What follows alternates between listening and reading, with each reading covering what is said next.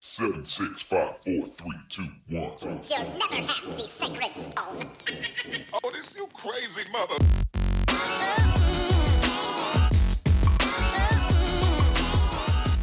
Welcome to the Dead Pundits Society. Now, here is your host, Adam Proctor. Welcome, everybody, to the latest installment of the Anti Essentialism series. As I've mentioned in previous episodes, we're currently between season one and season two, so we thought it was an opportune moment to bring you our Anti Essentialism series that originally aired in the summer of 2017.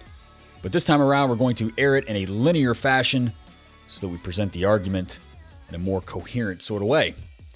Episode one featured a, a discussion about class, what it is, and why it matters, with Vivek Chibber.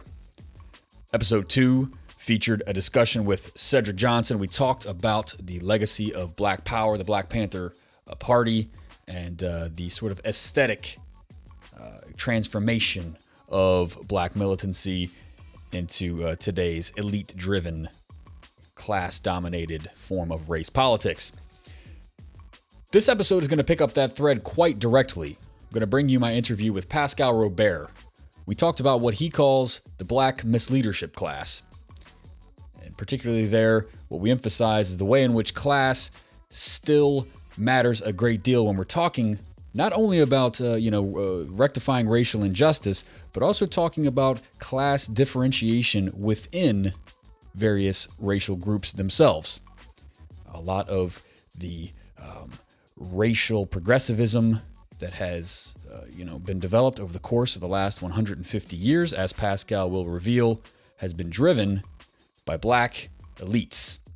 Uh, class is still important, folks, in this analysis, and Pascal is going to bring that to bear for us in this episode. So enjoy that.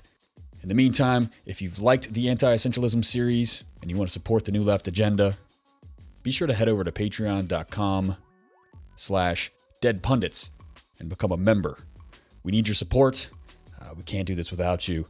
Let's keep this thing going. And uh, yeah, until then, enjoy my interview with Pascal on the Black Misleadership class.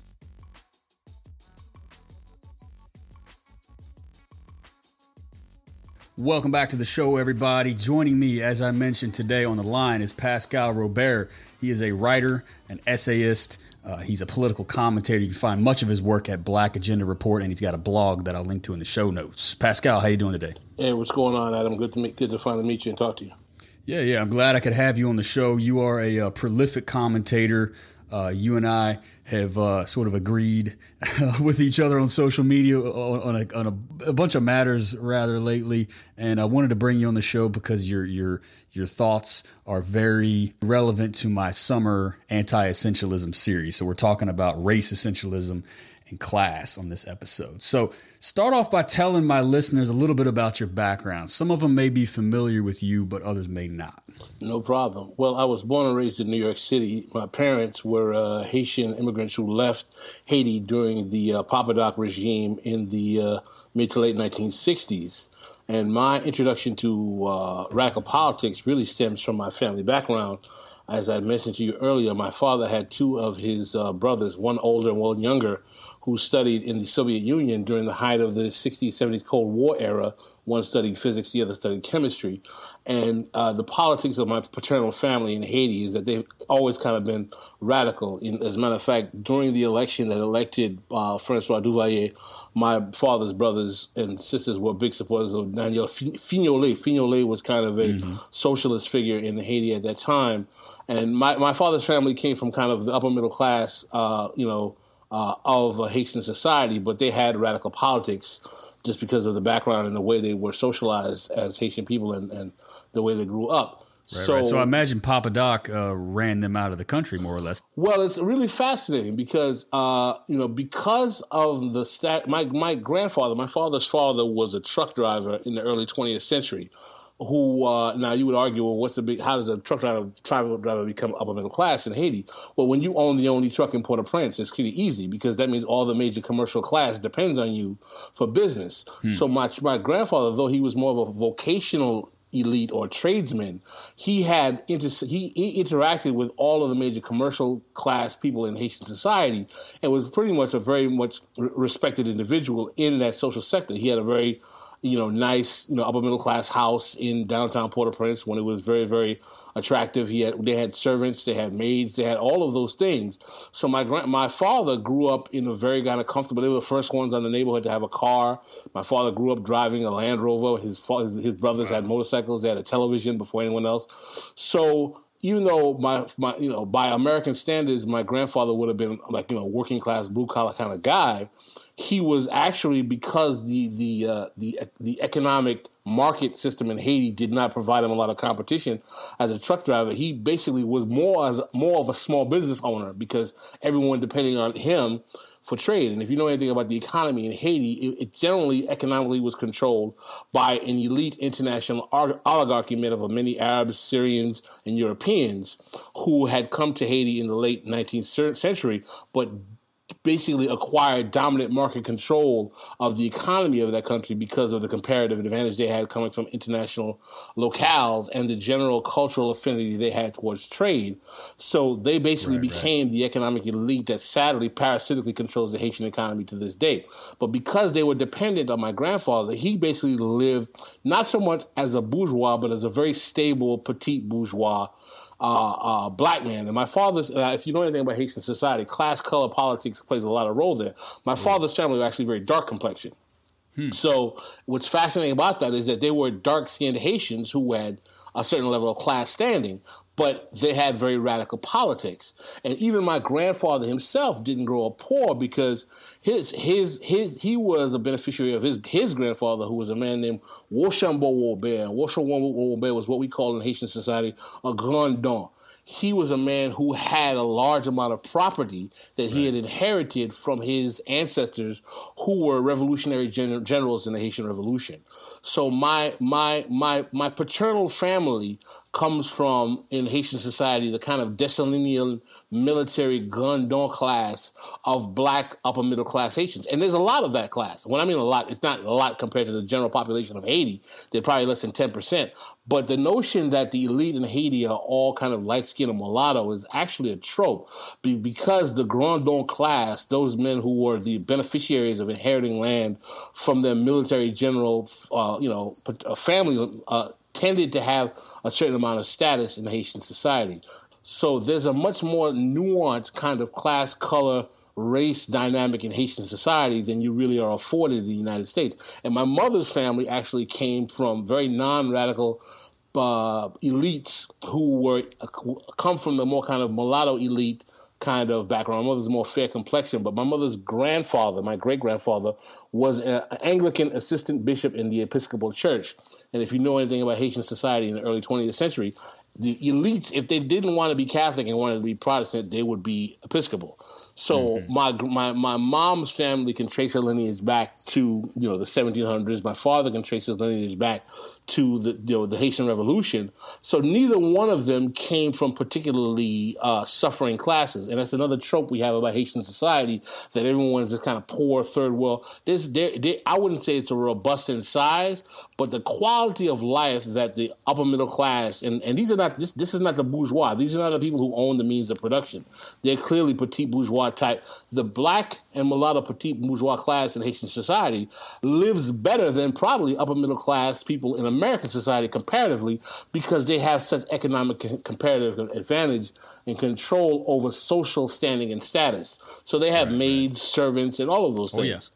That seems to be the case in a lot of countries in South America and the Caribbean and, and, and even in parts of, you know, uh, South and East Asia. You know, we like to, I think maybe that's part of American exceptionalism you know, we like to think that we're just better off than everybody else, or maybe it's just kind of like a convenient ignorance that we have. You know, we have to believe that our system, we suffer because our system is the best or whatever. So that's an interesting history. So, you know, Papa Doc Duvalier, but sort of for folks, uh, you know, who, who may be less, uh, uh, knowledgeable about that era. Uh, tell us a little bit about Papa Doc and, and what the implications of that were. Well, Francois Duvalier, or Papa Doc Duvalier, was a the president of Haiti between 1957 and 1971. He was a dictator who was supported by the United States government, mm-hmm. who basically uh, used a revanchist Dessalinian black nationalism. What do I mean by that? If you know anything about Haitian history, the actual founder of the Republican was Jean-Jacques Dessalines. And Jean-Jacques Dessalines was the founder of the, what was the Black Republic or the Black Nation of Haiti. And he actually, in the Constitution, said that all citizens, regardless of complexion, whether they be black, mulatto, or otherwise, were black. And the reason he did that was basically as an affront to the notions of the European colonial powers, who were basically degrading the notion of black people who were former slaves being able to rule themselves. So he he basically leveraged his racial identity to create a narrative to improve the self esteem of his people to under, to make them understand that we can create an empire and he was unfortunately assassinated in 1806 by a, uh, a, conspiracy of the mulatto and some of the black elite who uh, didn't appreciate the fact that he wanted to do land reform and empower the peasant class of Haitians who had fought in the Haitian Revolution with land and power, which is something that Toussaint Louverture was not interested in doing.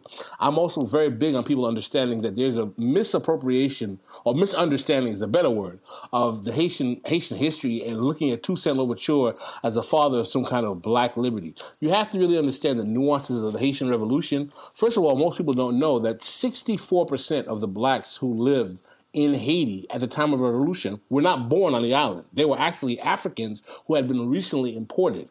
Toussaint Louverture was a Creole who was born on the island, though he was black. Those who were born on the island and black actually had a superior class status than hmm. what we call the pejoratively the Bosal. The Bosal were blacks who were brought as Africans to the island but not born there. So there was a class tension even amongst black people, not including the mulat the mulattoes or you know I know mulattoes are socially you know you know old school term, uh, but that's the way we kind of describe them in Haiti. A lot of people like biracial, but there was a class tension even amongst the black uh, slave population because in the slave hierarchy, the Creoles had a higher status because they were more inured to the French culture, would speak French better, and they were not as Africanized. They may normally were Catholic or and they did not engage in the indigenous African religion of voodoo and all that other stuff. So as a result, they had certain comparative advantage in class standing in the country. Mm-hmm. Toussaint Louverture's worldview comes from the fact that he actually was an elite. Well before the Haitian Revolution, Toussaint Louverture was freed. He owned slaves. He engaged in, in the slave trade. He was a very propertied elite. So his vision of black freedom was freedom for his compatriots, who were Creoles, who were blacks born on the island themselves. And this reality, this lack of understanding understanding of the reality of the Haitian Revolution is what tends to have people uh, inure this idea of him as being this great liberator. First of all, one of the amazing things that people have to understand in Toussaint Louverture's constitution did not plan to give complete freedom from slave labor to slaves. He wanted to have the Bosal or the slaves born in Africa work under the under the land ownership of the uh, of the Creoles and the mulattoes in an indentured servitude kind of situation. Right, right, so he basically right. wanted to create a serfdom, which was a semi-slave, you know, you know, still with some of the same brutality as slavery. And one of the main reasons why, uh, basically, he was in a period in the revolution when uh, when Napoleon's military comes in with Leclerc and they bring their uh, their fifty thousand soldiers in. He's having difficulty getting the Bosal or the Africans born in Africa to fight for him because they do not want to f- fight under the auspices of his constitution. Mm-hmm. And what distinguishes Dessalines from Toussaint Louverture is that Dessalines was not interested in furthering any of the colonial enterprise. And what people have to understand is that Toussaint Louverture was not intent on fighting for an independent black republic. He wanted to rule a black faced colony of France called Saint Domingue, which is pre revolutionary Haiti. But he just wanted to have the Creoles like himself, the blacks born on the island free, and them be able to engage in commerce. He wanted to re invite the whites back.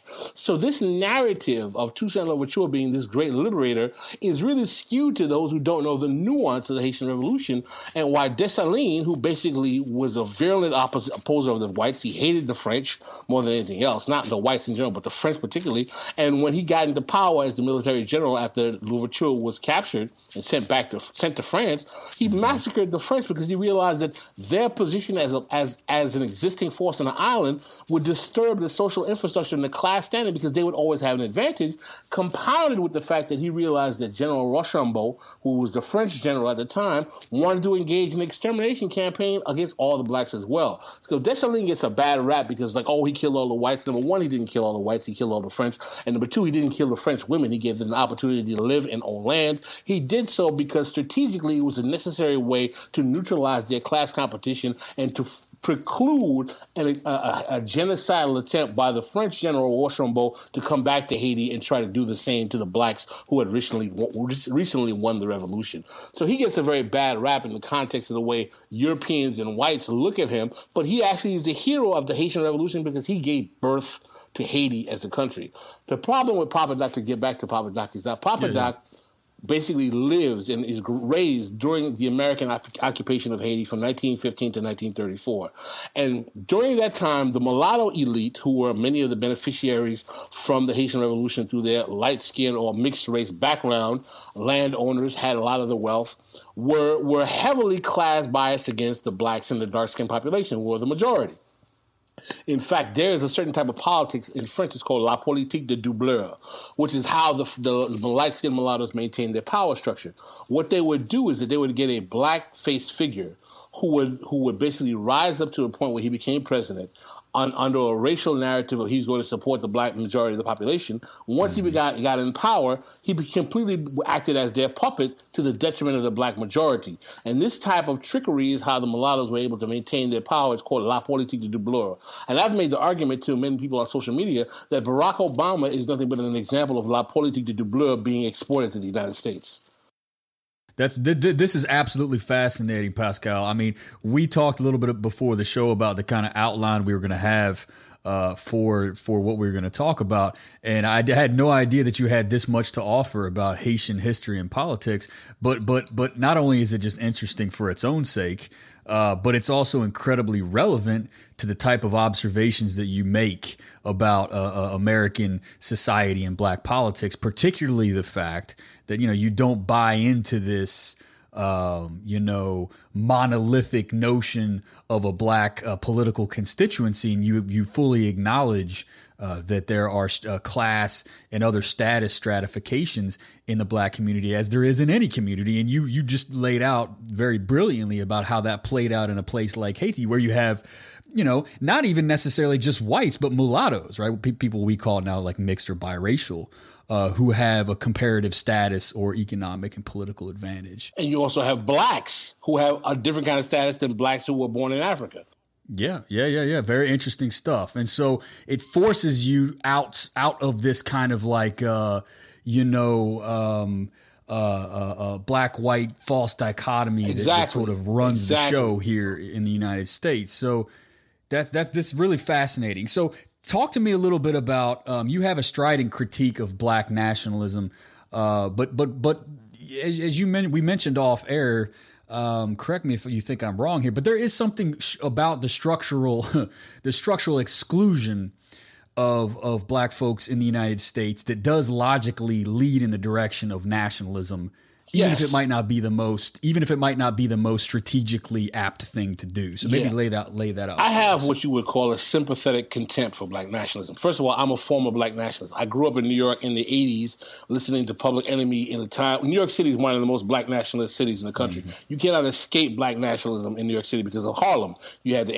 national nation of islam marcus garvey. You know the, the politics of even even the black radio in new york is infused with black nationalism. So I grew up very. I'm very much aware of the discourse, the rhetoric, and and the and the the the the, the concept of black nationalism. So ex- explain explain that for us, because I want to be I want to make I want to I don't want to assume too much knowledge for my listeners uh, right now.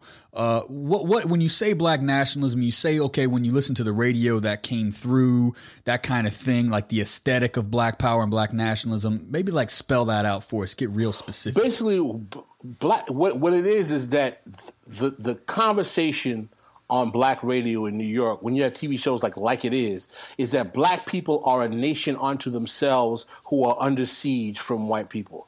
Now, mm-hmm. you would understand that that's a logical conclusion based on the racial dynamics of this country. Yeah, but the, sure. the, there's one simple problem, and this is why my problem with black nationalism doesn't extend outside the borders of the U.S. when you have a nation state. Black people don't have dominion and control of any land to call themselves a nation. You know, the, my main critique of black nationalism is it creates a false political reality in the consciousness of the black community that they actually have a corporate body of that they that they have dominion and control over in terms of the resource allocation, like a nation. If you are a nationalist, if you're a Haitian nationalist or a Nigerian nationalist or a Senegalese nationalist, it makes sense because you have dominion and control over a nation state for you mm-hmm. to infuse a certain type of patriotism within that state. But the problem that creates this this, psycho- this this this psychological problem problem in terms of black nationalism for the African American community is that they have never been able to maintain dominion and control of their own land to create a nation state. So as a result, politically referring to themselves as in that way only lends itself to collective race management by the white elite, by their own class traders in the black community. So mm-hmm. their desire, black people's desire in America for their own kind of national autonomy and, and sovereignty and, and, and, and, uh, and ability to rule their affairs actually lends itself to the capacity to have a class of elites among them to act as a buffer class to rule under the advisement of the ruling class to the detriment of the black majority. Mm-hmm. So let me back up here because you talk about the the the, the uh, impossibility of having a sort of a national project without land and power. Now this goes back to a lot of folks won't be familiar with this. Some will, but the American Colonization Society was founded in 1816. It's good history, uh, Adam. Oh, I'm impressed. Yeah, yeah. I study this stuff. I, I, I, was in the archives all summer down in Duke, uh, reading the and, and in uh, D.C. looking at the papers of this this organization, and this this obviously predated emancipation in 1816, and uh, it was founded by you know these good natured white folks, a lot of. Um, abolitionists and ministers and so on and so forth uh, from the Northeast uh, in, the, in the United States who who wanted to assist free black folks in immigrating to Africa, and they founded a colony essentially, and known as Liberia. Right at the time. Uh, that was one of the arguments. One of the other arguments was, well, we can just because you know we didn't care about uh, uh, uh folks who who lived in Mexico at the time. We were just uh, you know uh, pillaging them as well during that time. we thought, well, hell, their their land isn't important. We'll just push all the free black folks down there.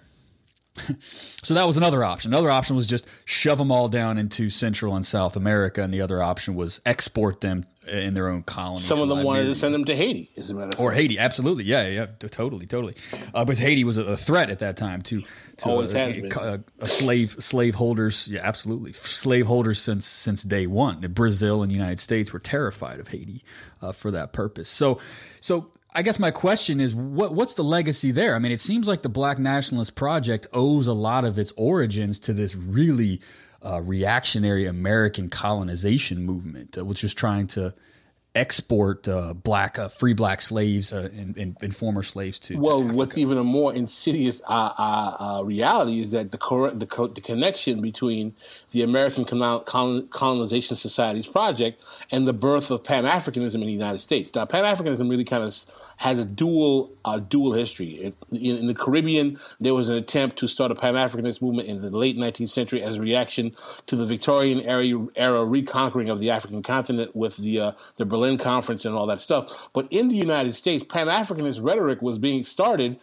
all of this as a result of one thing that I, I, would say, according to probably I think the greatest scholar of the history of black nationalism is Wilson Jeremiah Moses in his book The Golden Age of Black Nationalism does a very good job of documenting how this philosophy comes about. Black nationalism is a reaction to the Fugitive Slave Act. Because what happened is that when the Fugitive Slave Act was passed in 1850, free men of color like uh, you know, uh, not like the not like uh, Frederick Douglass, who had been a slave. But the thing that's ironic about black nationalism is that many of its actual most strident advocates, you know, were black men who had never been slaves. You know, they basically were free people of color who were threatened by the notion that they could be, you know, un- after the Fugitive Slave Act is passed, which was a law that made any slave that escaped to the North could be dragged back in shackles through the mandate of law. That they oftentimes was happening because this was part of what called black caused black abolitions as well. They could be dragged back into shackles. So the fear of that possibility caused black people to circle the wagons and basically uh, Martin Delany is one of the major, for, for you know, for ideological or, or originators of black nationalism, and these these men were not slaves; they were black elites who. Hmm as a result of the reaction of the fear of white racism, felt that black people need to come together and create their own sense of national autonomy. And one of the ways, the strategies that was suggested was to, to leave to go to Africa and found the colony of Liberia, which many of them did. So one of my critiques of black nationalism is it's fundamentally reactionary in nature, in that its whole intellectual origins as a project is in reaction to white racism. It's not a proactive political formulation that comes out of a national strategic a natural strategic uh, ideology in the black community, but it's reacting to white racism, which is actually one of the arguments that I think is part of the problems with black politics is that it's always in this reactive mode, reacting to white racism instead of proactively trying to develop a strategy of how to escape the economic reality that I think is more pressing to black people, which is capitalism. So black nationalism comes is is is in its origins a black it's an elite project. It's a, it, it started by men of letters who were not slaves who were free even before before uh, 1863 and the whole notion is that we have to find a safe haven for ourselves because of the Fugitive Slave Act, which eventually leads to the Civil War. And you know, Delany actually ends up going fighting in the Civil War. And it's funny how his desire to leave depends on how much status he gets as a general in the as a as a military officer in the Civil War. So part of the problem I have with black nationalism is that it's it's an ideology that doesn't even come from the political aspirations of the majority of black people at that time. It was right, even right. framed by black elites at that time, barring the aberration of of uh, of uh, David Walker. Now, David Walker was a figure in African American history in the early 1800s who wrote a very, very, I consider one of the first black revolutionary pieces of writing in, in American history. Uh, David Walker's appeal to the colored people, basically asking black people to take up arms and to fight slavery wherever they stand. It's a very revolutionary document, and he uses certain nationalistic discourse in it, and many black nationalists like to say that he's the first black nationalist. I think that's a bit of a stretch, but you can make the argument that he did view black people as one corporate body. But the real origin origins of the formulation of viewing, and, and Jeremiah Moses does not really consider uh, doesn't talk about David Walker in his book as as the father of black nationalism. When you talk about black nationalism, you're talking about Martin Delany, and you're talking about these black men who basically, as I said, were elites who were free people of color who were reacting to the fact that their status was being threatened, and they formulated a posture of repatriation back to Africa that structure that basically became a project of black nationhood within the United States as a reaction to that fear. Much of their project was based on what I call uh, the politics of redemption they needed to prove to white people that they could do things. So escaping to Africa wasn't even about finding a safe haven. It was about we need to create our own African nation state to prove to white people that we are worthy of equal treatment. So part of the problem I actually again have with the Black Nationalist Project is a lot of the rhetoric and discourse is based on an assumption of, of, of, black defectiveness or deficiency. There's an essentialized notion that black men and black people are not whole because we have not proven to black to, to white folk that we deserve to be to be to be respected. This kind of rhetoric is existent even in the Nation of Islam, Marcus Garvey. It's a strain that's persistent throughout black nationalism. This kind of black people are defective. And one of the things I resent about black nationalism is that it often takes this rhetorical posture that there's something defectively wrong with black people. I do not believe mm-hmm. there's something defective with black people. I think that black people are disproportionately denied of resources because their race is used as a way to obscure the white majority that they also suffer from capitalism to make them think that only black people suffer from poverty. Now let's talk a little bit about something that's hot on on on the the socialist left right now, primarily because of R.L. Stephens, and that's his critique uh, that's appeared in uh, Jacobin and Viewpoint magazine uh, over the past couple of months. That he's talked on, uh, he's done the podcast circuit about that, and he he talks about how uh, Afro pessimism uh, comes around. Of course, this is a later development. God, I hate. I, I think I'm probably I, I think I'm one of the few people who hate Afro pessimism more than R.L. Stephens. So you're the you're the you're the person to talk about then, because uh, you know this a lot of this black nationalism. To, to, be honest with you, I don't think a lot of white leftists really have a good conception of like say Nation of Islam and and and other kinds of more like revanchist, reactionary black nationalism.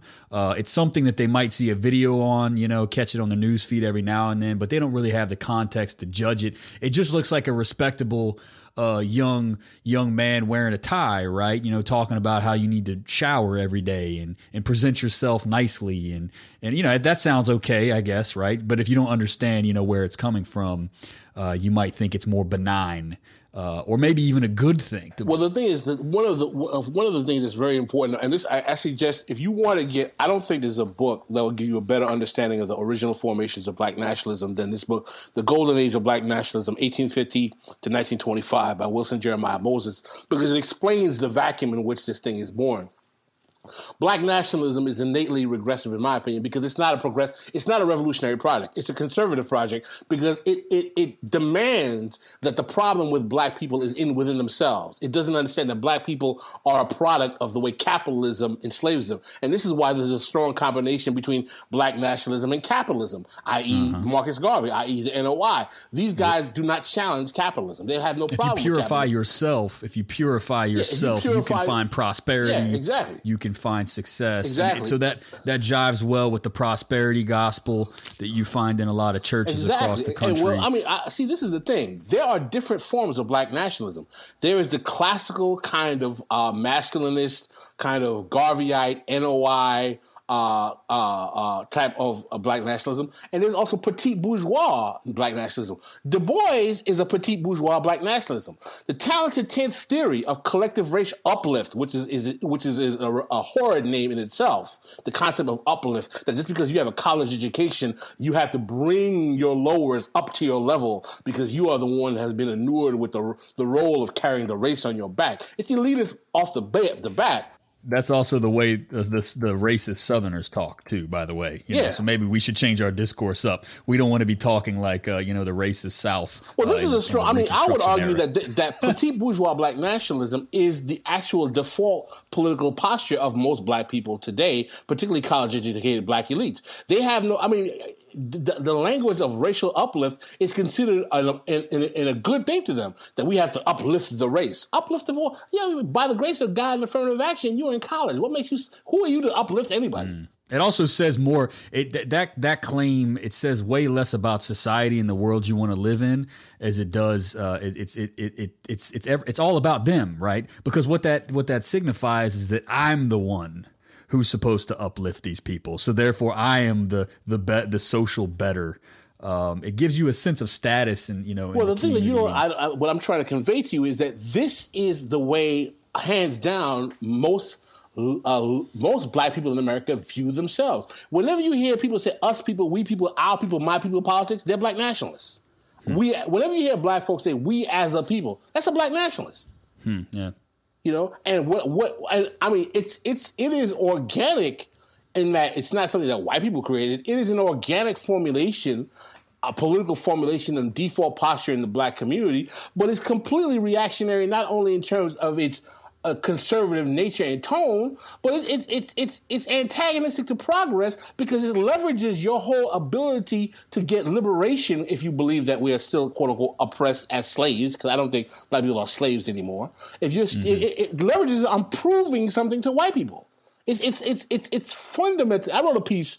One of the pieces that I'm actually the proudest of is a piece called "The Politics of Redemption," and the whole premise of the piece is that one of the reasons we get Barack Obama is because we believe that he is a good way for Black people to be redeemed to white folk. That look, we have a president who can take care and manage your empire better than you can with a nice black wife. He ain't got no babies out of wedlock. He's wonderful. I mean, it's it's ridiculous because the whole co- concept is based on a notion that black folk have low self esteem and we got to prove to white to white folk that we're human. And it sets up this kind of irrational trap because you have already acquiesced that white people are the barometer by which your humanity is judged. Right, right. And this, I got to tell you, I love this critique because um, I'll link to that article in the show notes. It was on Huffington Post uh, several years ago, and it's really good. The video that's embedded in there, you did an interview based on that with uh, Yvette Carnell, uh, was which was just fire.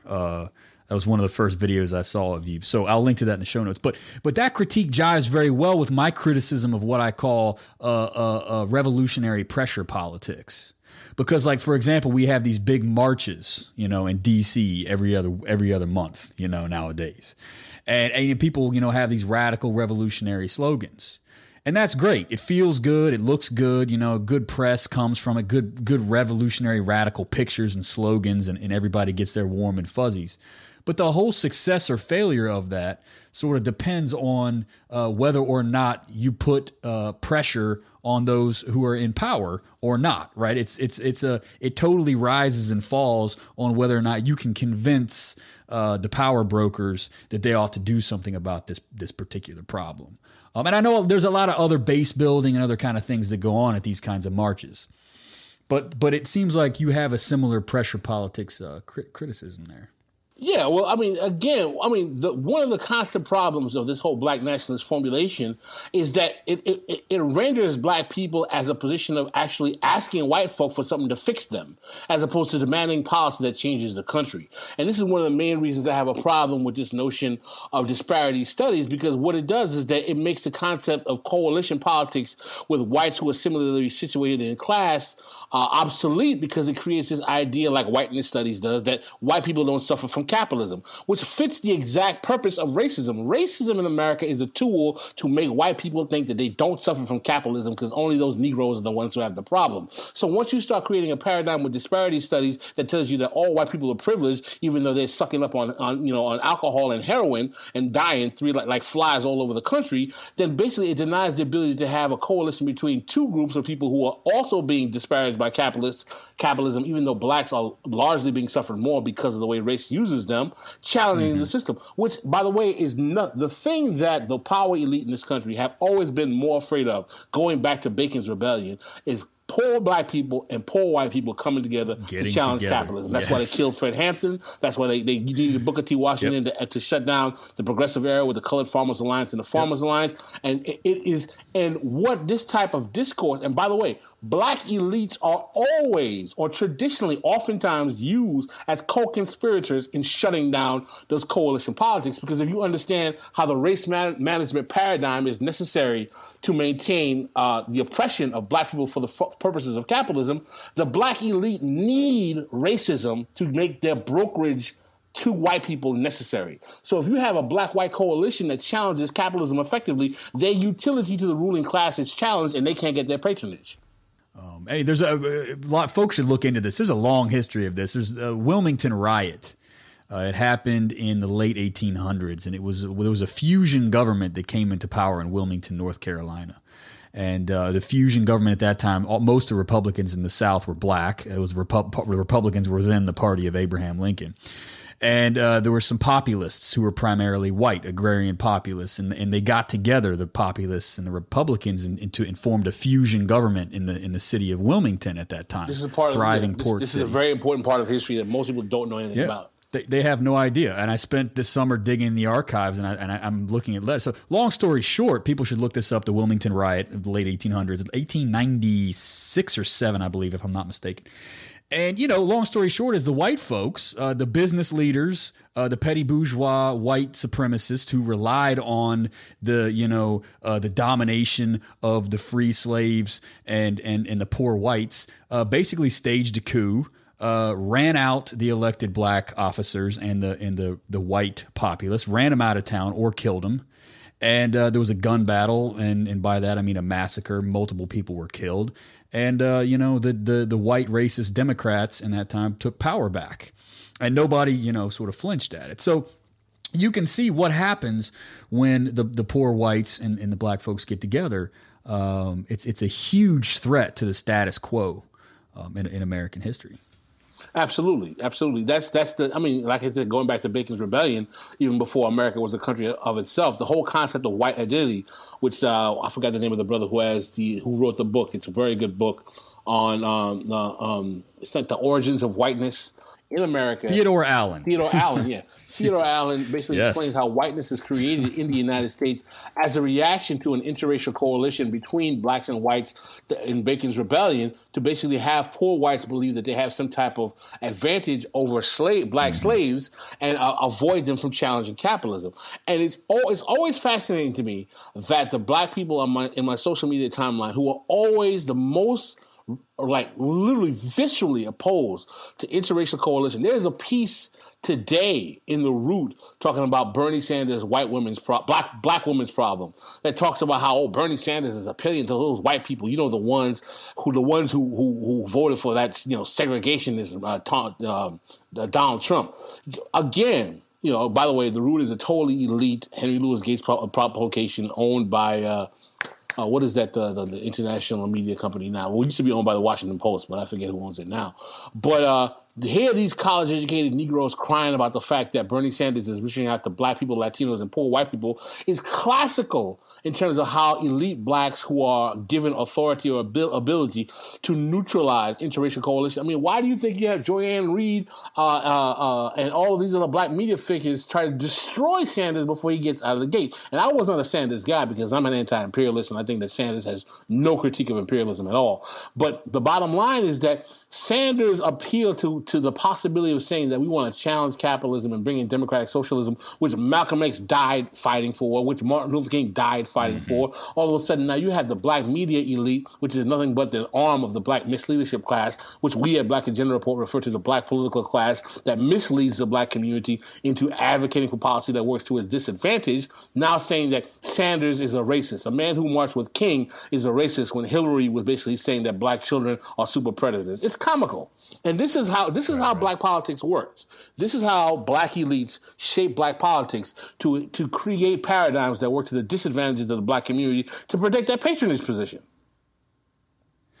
That's absolutely. I mean, this is this is fire stuff here. We're talking about, um, you know, uh, we're talking about essentially anti-racist leftists doing the work of racism uh, for the racists by keeping folks uh, separate. So I want to get back to the racial disparity narrative because I recently fired off a post uh, that went viral on Facebook. I sort of was just kind of it was like you know t- one one o'clock in the morning one night, and I was reading Keeanga-Yamahtta Taylor's book on uh, Black Lives Matter, and she fires off a whole host uh, page after page of racial disparity statistics. You know, uh, black folks in this country in this state are, are you know thirty five percent poverty, white folks, you know this, and so the whole point of racial disparity, whether it's poverty, whether it's uh, you know unemployment, underemployment, whether it's uh, wealth. Whether it's health outcomes, all these types of things, the point is to kind of a uh, try to demonstrate that there is a racial disparity, right? To try to demonstrate that there demonstrate that there is something that goes by the name structural racism in the sociological data, uh, which it does successfully. And anybody would be a fool, or just a fucking or a racist, to deny that across the board, the legacy of slavery and Jim Crow and all types of other exclusions and, and the static nature of wealth transfer across generations uh, has led to a widespread racial inequality. But the problem with these statistics is that they never take class into the context. So you have a strident critique of racial disparity statistics. So maybe lay that on us. Yeah, I mean, I, I believe that first of all, racial disparities. This, I, I have never met a black person in my life who was shocked that black people have a lot more, a lot less wealth than white people. I mean, I, I ask this question all the time. I said, listen, sixty percent of black labor until 1960 in this country were either sharecroppers or domestic workers. Why are we shocked that 60, uh, like in, in 2017, that black people have a huge, massive wealth gap to white folk? What is shocking about this? Is it unjust? It's uh, of course it's unjust if you assume that we don't live in a capitalist society that was based on racial stratification. But the problem, the problem I have with with disparity studies is first of all, it's very simple to explain why that reality is. First of all, for example, when you use a statistic like that, that I mean, like you, you know, Black, black people were denied the ability to accumulate wealth generationally. Of course, there's a disparity problem. And number two, it's a direct reaction to the fact that the subprime mortgage crisis stripped black people of 50% of their wealth. And now is the time, instead of having blacks and whites come together to challenge capitalism, because whites are suffering all over the country now to the point where you have the National Review saying, damn, these white poor people, they're so lazy. I've never heard a white, white reactionary right wing publication disparage poor white people, which they normally needed as their support political support structure. Right, so what right, that right. means is that basically American capitalism is in crisis. But instead of creating statistics to show how everyone is suffering from it, make it seem like oh, it's those Negroes who are poor again. Look how much less money they have to us who benefited from the New Deal, have had wealth and generationally, and basically this system was was created for as a white settler colonial project. Isn't this horrible? We got to do something for these Negroes. Let's give them some patronage and fatback that's going to increase a greater disparity between the blacks and themselves and the poor blacks and the rich blacks anyway, and also not challenge capitalism, which is what, what I mean. When you when you leverage disparity studies to the white power structure, what are they going to give you? They're gonna give you. They're gonna give you what I call biscuits and fatback. They're gonna give you Mickey Mouse policy that doesn't challenge the status quo. That's gonna be managed by elite Negroes that they're gonna pocket mostly for themselves and increase greater disparities between rich blacks and poor blacks. Right. Very. Very well said. That's fire stuff, man. Uh, you know, I think look, I mean, the what, what the the kind of I was being kind of slick here, but what I said in, in my post, and, and maybe I'll post this somewhere publicly so people can read it for themselves, is I said if our theory and our strategy is supposed to be intersectional, how come our statistics aren't intersectional? Because I mean, you know, there are a hell of a lot of white sharecroppers uh, poor, poor as hell too. People fail to realize that Plessy versus Ferguson not only dis, dis, not only disempowered poor blacks, it disempowered non-landowning whites who also couldn't read. They were being affected by the change, by the, the grandfather clauses and the reading requirements as well.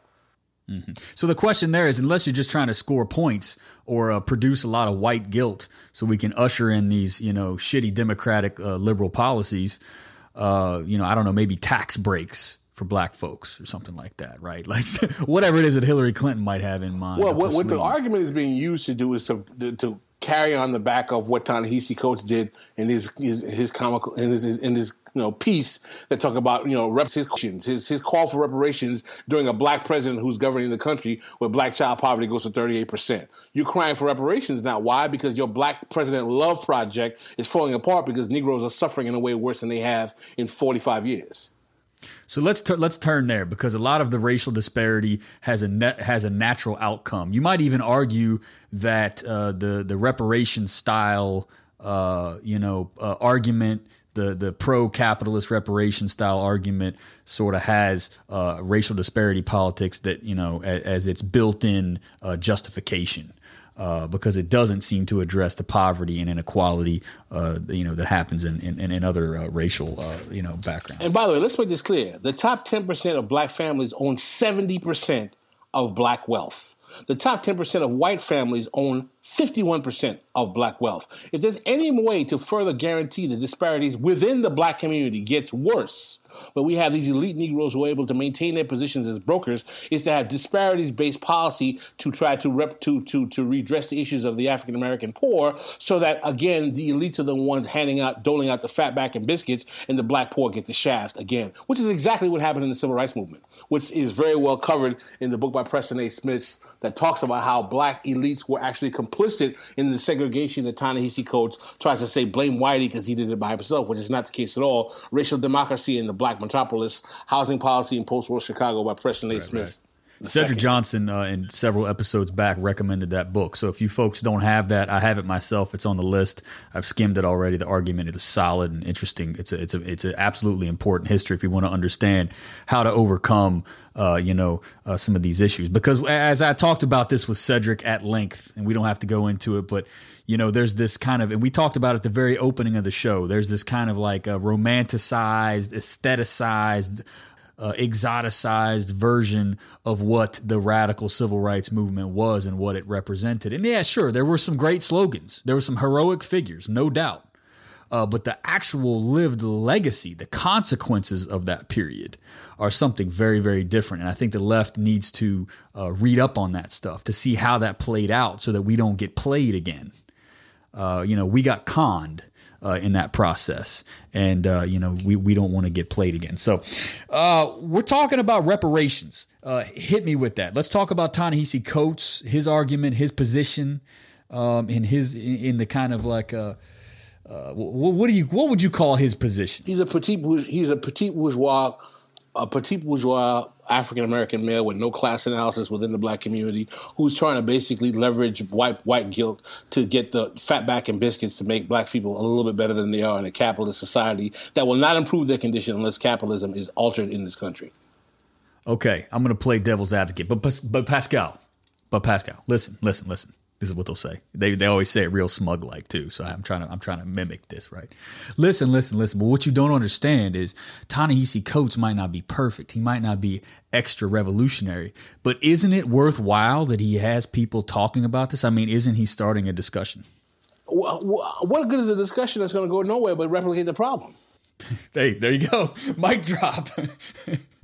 Mic drop. That's all it needs to be said, right? I mean, that's that's what I get most often is Adam. Ah, you know, I agree with you, but you're talking about this a little too much.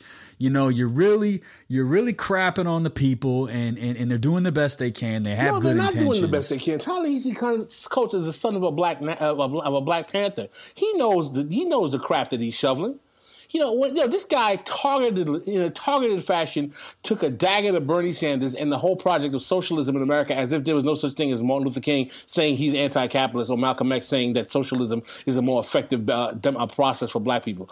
Listen, there, there is an attempt by black elites, Coates included, to make socialism thing like seem like it's some kind of white white liberal hippie project that is divorced from black politics. Socialism is something that is not alien to black politics, going back to the Colored Farmers Alliance, going back to the Black Socialists Oh, yeah. and Communists of the early 20th century, going back to Lucy Parsons, going back to a number of figures, Du Bois, uh, uh, uh, you know, all of these figures.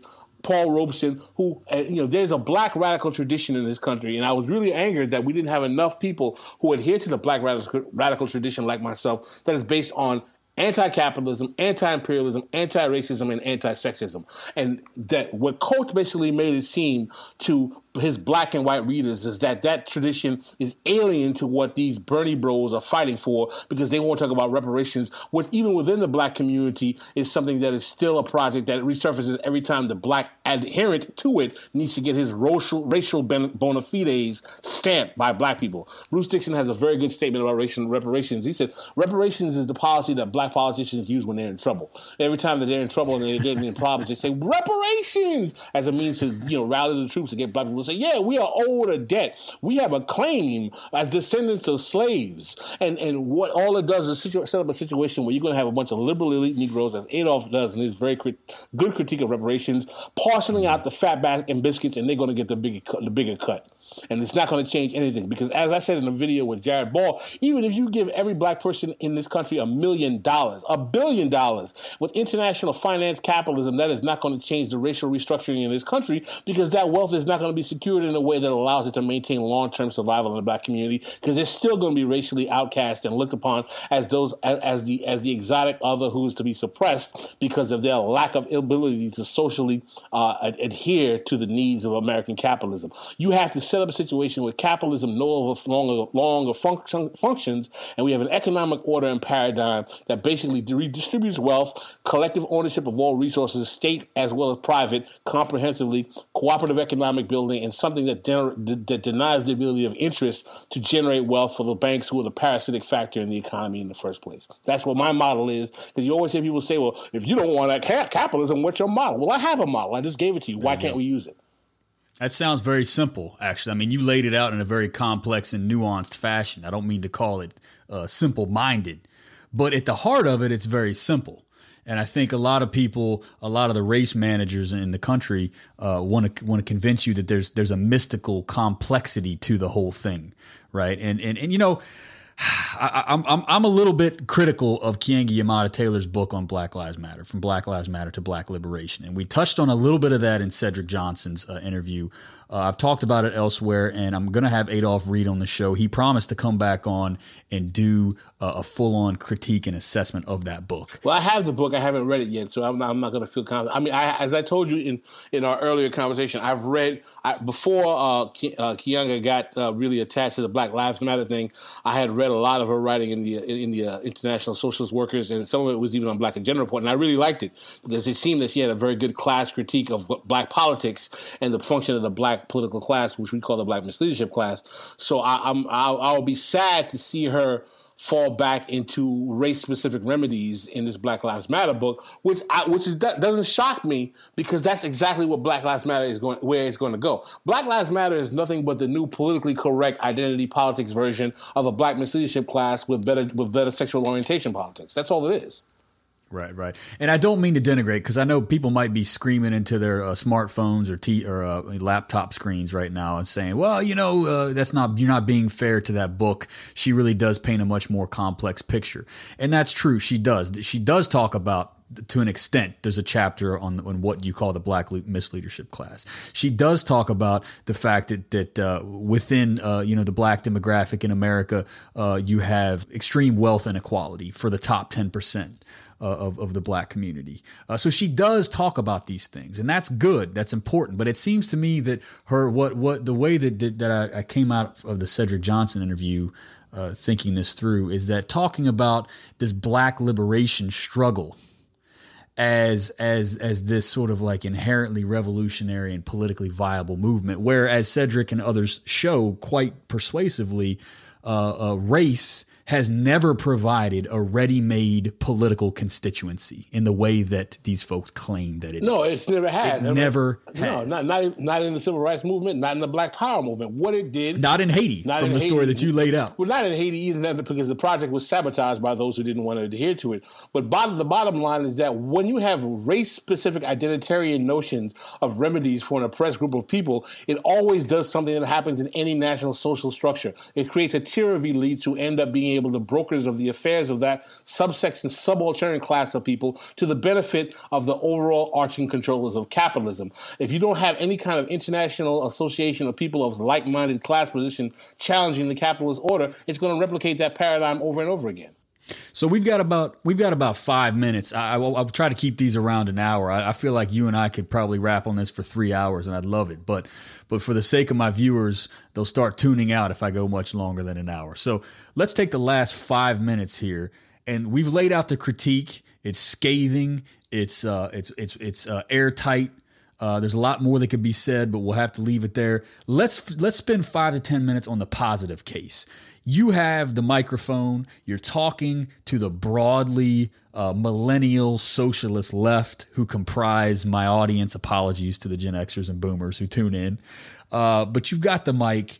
Tell us the kind of orientation that we need to have uh, there are a lot of people flooding parties like Democratic Socialists of America, Socialist Alternative. There's a huge uh, cadre that's forming around like broadly Jacobin, uh, left social democratic politics. Let me tell you why this is. You know what's tragic about this moment? Can I tell you what's tragic about it? For the, pers- for the first time in the history of the African American community in this country, black people are operating in a political space to the right of white progressives. To the right of white progressives. Oof whew, that's that is that's scathing, and I see it. Yeah, yeah, yeah. I mean, yeah. I mean, I wouldn't say it because I don't think I have the clout, but I think you're right. you no, I know, I'm I mean? right. And this is what happens to follow this neoliberal Obama Hillary Clinton model of rendering our black politics to a faction of the Democratic Party that's fundamentally reactionary, was designed to basically encapsulate the black, the black community and destroy it, if you want to call it a black community, with policies from, you know, three strikes you're out and the mass incarceration to the subprime mortgage crisis and everything else. And this is what black people like Joy-Ann Reid are sending the black community no. to force their hopes on. The Root and all these other publications and all these other black elite-led you know, black misleadership, black petite bourgeois organizations, fraternities, sororities, the links, you know, uh, you know, the, the, National Organization of Negro Women. They're all foisting black, they because they are the black misleadership class that misleads the black community into politics that is going to destroy black people. They are foisting black people into politics that work in a correct, a direct opposition to what black people need, which is a class-based challenge to capitalism to redistribute distribute wealth because black people are disproportionately poor. And anything that does not do that is basically just circle jerking.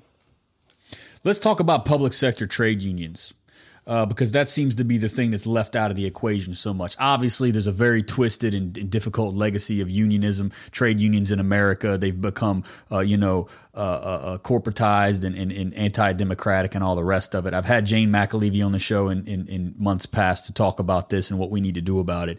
But it seems to me, you know, uh, if you want to talk about how to help real people real poor and, and, working class people. You know, public sector trade unions are disproportionately uh, filled with uh, uh, uh women of color.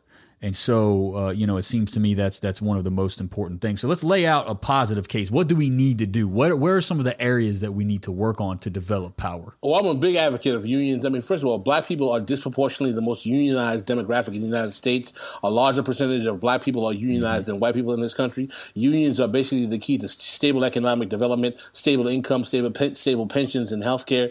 And and anybody who is black who you see who you, and I've had black people say, well, unions are racist is. I will make the argument if you want to use this quote unquote chic rhetoric of anti blackness. If you are anti union, you are anti black because more black people per capita are involved in unions that's providing stable labor to black folk than there are black people in college. That is where the black community needs to focus is on is having economic paradigms like unions that provide more equity in terms of uh, dollar for dollar what you get for your work and job security. So public sector unions, private sector unions, trying to basically fight for 15, trying to create create a paradigm. I, am a, I'm a fan of universal basic income. I'm a fan of having a cooperative economic model where the public and the workers' cooperatives own a third of the actual shareholders of, of, of private corporations. Why can't we have one third of all private corporations over $5 million in, in profit be one third owned by the private originators of the business entity, one third owned in the public trust for shares for citizens of the United States and workers of that company, and one third owned by the government to make sure there's no abuse of power by that by that corporation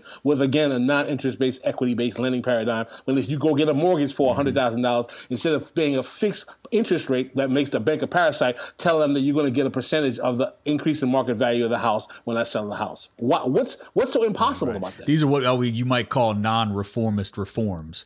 They are reforms, right? We're not, you know, we're not storming the barricades, but yet they're the kind of reforms that lead us out of the the repressive logic of capital and the kind of way that the control of, of the elite, uh, you know, ruling class uh, exerts on society today. Absolutely. Good stuff, man. Any any final parting words about some of the emphasis emphases that you would like to see on the left today? No, I want I, to, to, to Joy-Ann Reid, Ta-Nehisi Coates, and all those other Negroes who have a problem with class, black people talking about class. I have a very simple statement, and I can say this as a Haitian and someone who lives as an African in the African American community in the United States. There is not a place in the world where you cannot find that black people from Haiti to Harlem have not been sold out by class, their class traders in the black community. And until black people realize that they have to confront their class traders in the black community, they will never be free from white oppression.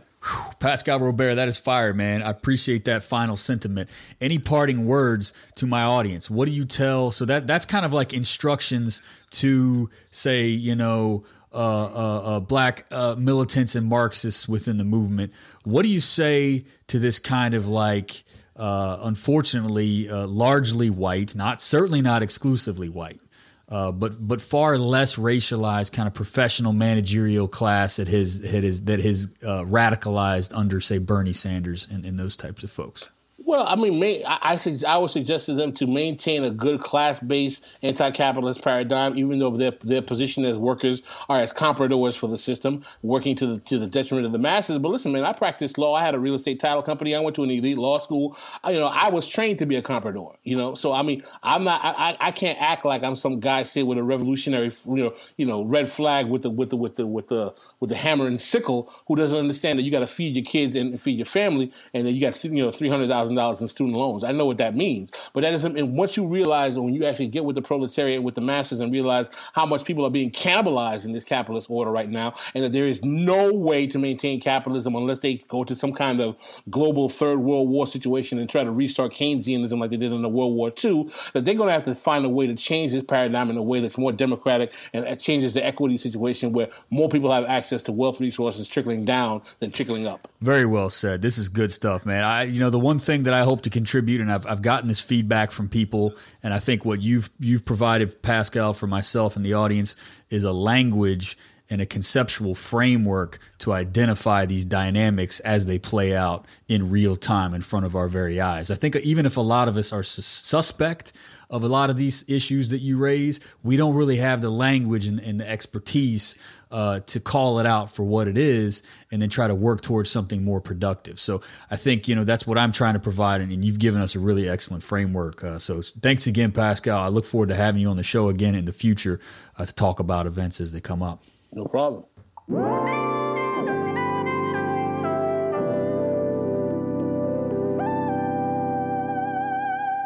And that wraps my interview with Pascal Robert on the Black Misleadership class. Thanks again to Pascal for joining us many months ago. I really enjoyed that interview when it aired, and I learned a lot, and it helped to frame exactly what I was trying to do when it came to the anti essentialism series. So we are well underway here. This wraps episode three. I have several others coming in the next, uh, you know, several days or so. Everybody look out for that. As I mentioned at the opening, we are currently between season one and season two of the Dead Pundit Society. I've got a new co host. Her name is Amy. We're recording a lot of content right now. Looking forward to many more great long form interviews that you've come to know and love on the Dead Pundit Society. We're going to be bringing a lot more content to our patrons very soon. So if you are not yet a member of the Dead Pundit Society, please consider going to www.patreon.com slash deadpundits. Subscribe for $5 or more, and you'll get access to the full back catalog of B-sides and subscriber-only content. Support the New Left Agenda and keep this thing going. We need your help to do that. So, much more anti essentialism on the way. Everybody look out for that. Until then, Dead Pundit, out. Oh, this you crazy mother.